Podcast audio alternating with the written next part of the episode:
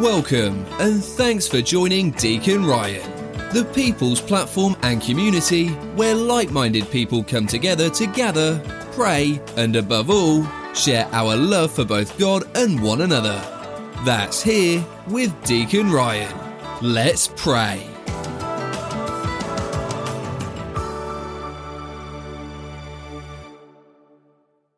The Lord be with you. And with your spirit. A reading from the Holy Gospel according to Luke. Glory to you, O Lord.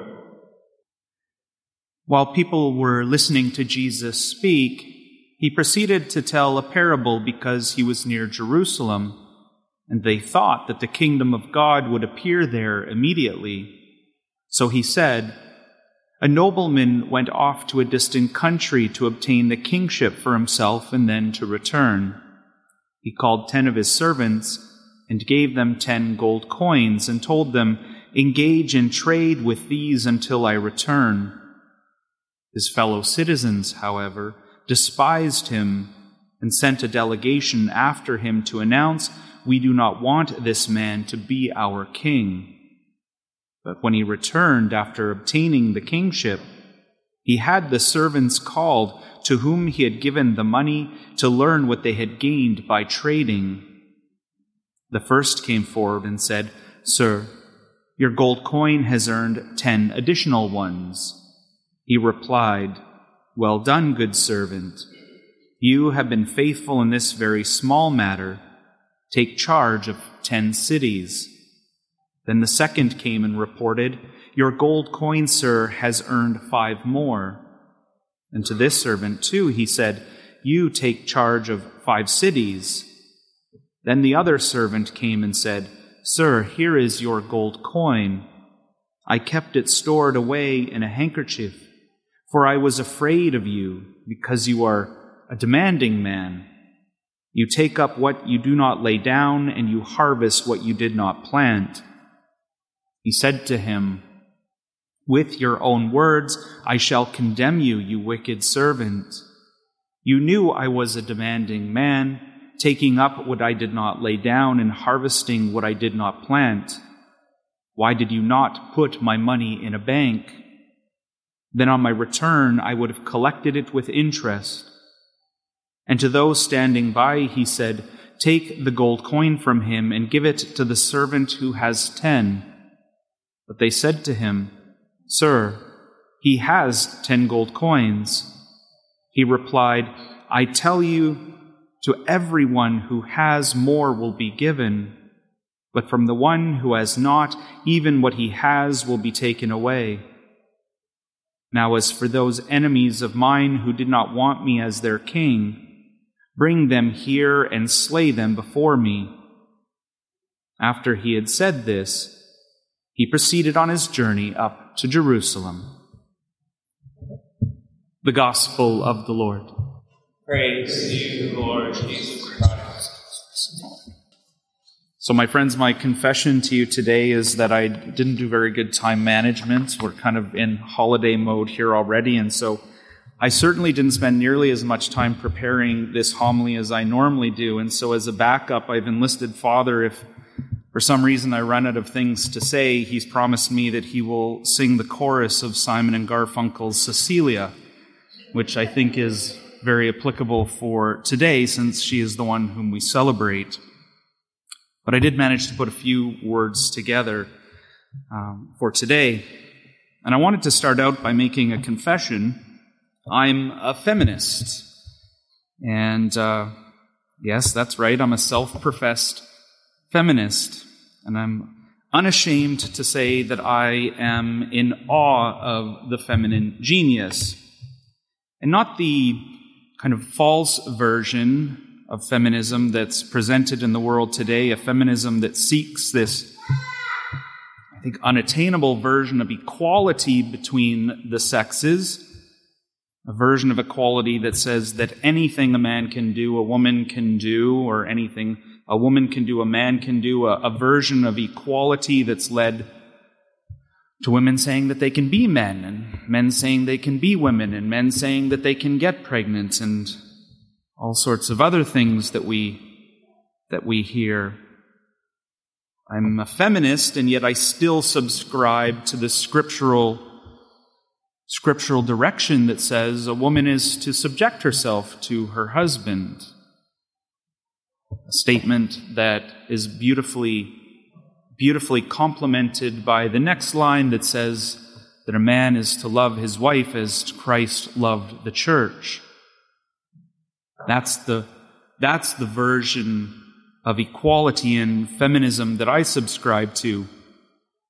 I'm in awe of the complementarity of the sexes, how each sex has its strengths and weaknesses, and yet when they come together, they are able to participate in God's creation. They can provide the building blocks for an embodied soul. And yet it's the woman whose entire being is designed to nurture that miracle. I'm in awe of how even women who live out motherhood maybe in different ways, how even women who don't feel any sort of affinity to, to being maternal, even how some women who don't even feel that feminine, how they still have so many diverse ways in which they're unique role in salvation history have and continue to be played out. So, as a feminist, my heart was filled with joy and yet sadness as we heard about that mother in our first reading. She lost all seven of her sons in one day, and yet she had such humility she said, I do not know how you came into existence in my womb. It was not I who gave you the breath of life, nor was it I who set in order the elements of which each of you is composed. She had such faith and hope as she exhorted her sons to martyrdom. She said, Since it is the creator of the universe who shapes each man's beginning, as he brings about the origin of everything, he, in his mercy, will give you back both breath and life, because you now disregard yourselves for the sake of the law. She had such fortitude as her last son was about to be martyred, and as the king sought to convince him, sought to convince her hour after hour when she was given that chance to speak with him, when he was given that chance just to break a small law of God. You know, something that we struggle with today, just to take a bite of pork, but, but back then, so important that fidelity to God's law. Instead of saying, save yourself, I've just lost six of my children, I want to keep you Save yourself. Just do this small thing. And Instead, she said, I beg you, child, to look at the heavens and the earth and see all that is in them. Then you will know that God did not make them out of existing things. Do not be afraid of this executioner but be worthy of your brothers and accept death, so that in the time of mercy I may receive you again with them. As a feminist, I celebrate St. Cecilia today as a model of virtue, a model of chastity,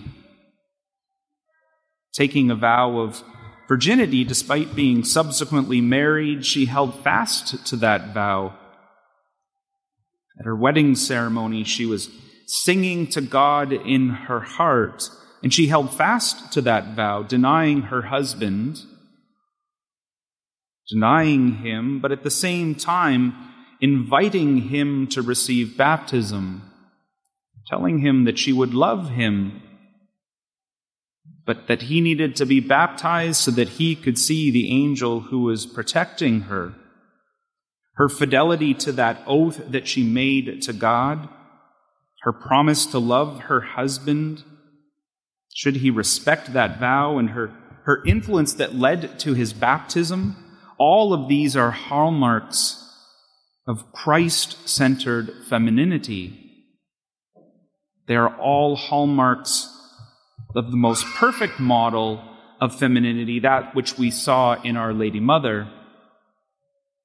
And so, my friends, contemporary society's understanding of the very nature of what it is to be a woman is being obfuscated by all sorts of disordered philosophies and ideologies. Even the term to be a feminist is contentious. But it really doesn't need to be. It can be very, very simple. Just as what it is to be a woman, despite its complexities, can be very simple. And thanks be to God, as Catholics, we have been given a blueprint that we can go back to over and over and over again. We have an example, we have example after example of all of these beautiful women, all of these wonderful saints. And we have the most perfect example of what it is to be a woman in Our Lady. And so today, on this eve of Thanksgiving, which I wish you all a happy Thanksgiving, hope to see some of you tomorrow at 10. But on this eve of Thanksgiving, I want to give thanks today in particular to Saint Cecilia, but also to all women that are here present for being living incarnations of half, and I would argue the better half, of God's greatest creation. Thanks once again for taking the time to join Deacon Ryan, the people's platform and community where like minded people come together to gather, pray, and above all, share our love for both God and one another. That's here with Deacon Ryan.